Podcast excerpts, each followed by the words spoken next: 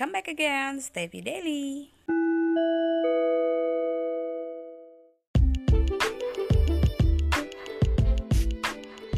Hai, Stevie Daily hadir lagi. Wah, sudah lama sekali ya. So sibuk ya saya ya. uh, tapi masih ada dong yang nungguin podcastnya Stevie buat kamu yang masih setia di sini. Sini sini sini ngumpul ya. Aku kasih nih ada um, berita-berita terbaru atau bahkan mungkin juga uh, dunia-dunia psikologi yang baru ya yang mesti kamu ketahui atau bahkan mungkin uh, apa mood changer apalah terserah ya ya. Nanti aku kasih tahu kira-kira apa yang hari ini akan aku kasih informasinya buat kamu. Wah ada deh ya. Kamu harus stay terus di sini dengerin sampai habis nih ya.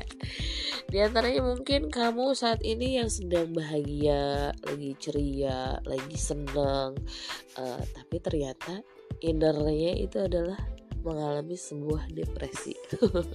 wow. Aduh, ternyata tidak semua depresi itu selalu terlihat bersedih ya, atau lemah ya, atau lelah ya, dan berantakan tahu tahu gak sih uh, Bro Ensis ada juga ada uh, orang yang terlihat baik-baik saja masih ceria masih bisa guyon. Padahal sebenarnya lagi depresi loh ya. Wah, ini namanya high functioning depression. Adalah istilah untuk seseorang yang hidup dengan depresi di dalam diri, namun tampak bahagia atau puas di luar. Dan mereka akan terlihat biasa-biasa saja dari luarnya seperti tidak ada masalah ya. Bahkan gejala depresinya sendiri nyaris tidak terdeteksi gimana cara mengenalinya? Atau bahkan kamu adalah salah seorang yang merasakan high functioning depression. Wah coba nih. Ada uh, hal-hal yang bisa kamu perhatikan atau kamu cek ya. Mungkin di sekitar kamu ada orang-orang yang mengalaminya ya. Yang pertama adalah sudah kehilangan minat pada hal-hal atau kegiatan yang dulu disukai. Misalnya dulu suka banget sama yang namanya nyanyi lah, basket lah, apa pun itu hal-hal tentang olahraga uh, dan lain-lain banyak sekali. Tapi pada saat orang tersebut sudah kehilangan minat yang biasa dia sukai, artinya dia sedang dalam keadaan depresi. Yang kedua adalah punya masalah tidur. Masalah tidur itu nggak cuma uh, susah tidur ya, tapi kebanyakan tidur aja, aja itu adalah sebuah masalah tidur. Mungkin uh, ini salah satu gejala yang uh, dialami oleh seseorang yang sedang depresi.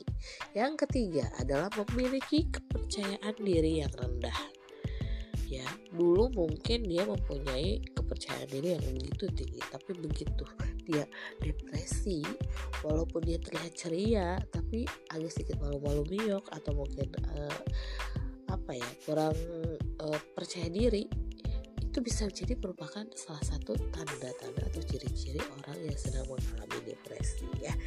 Keempat merasa dirinya adalah beban orang lain tapi pernah deh ketemu sama orang-orang yang seperti ini.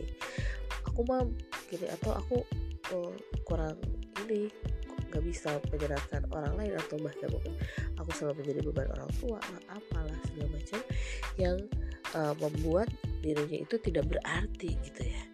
Yang kelima ada beberapa orang yang sulit sekali untuk mengungkapkan perasaannya ya.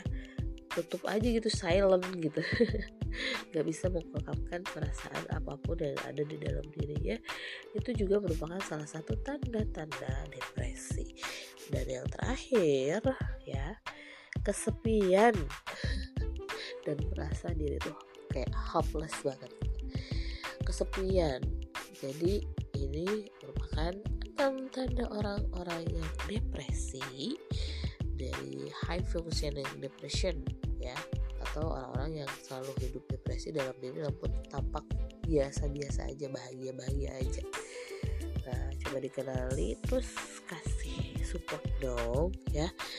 Mungkin dari mulai pelukan sentuhan. Eh tapi ngomong-ngomong soal sentuhan Steffi punya info abis yang satu ini jadi jangan ke mana-mana ya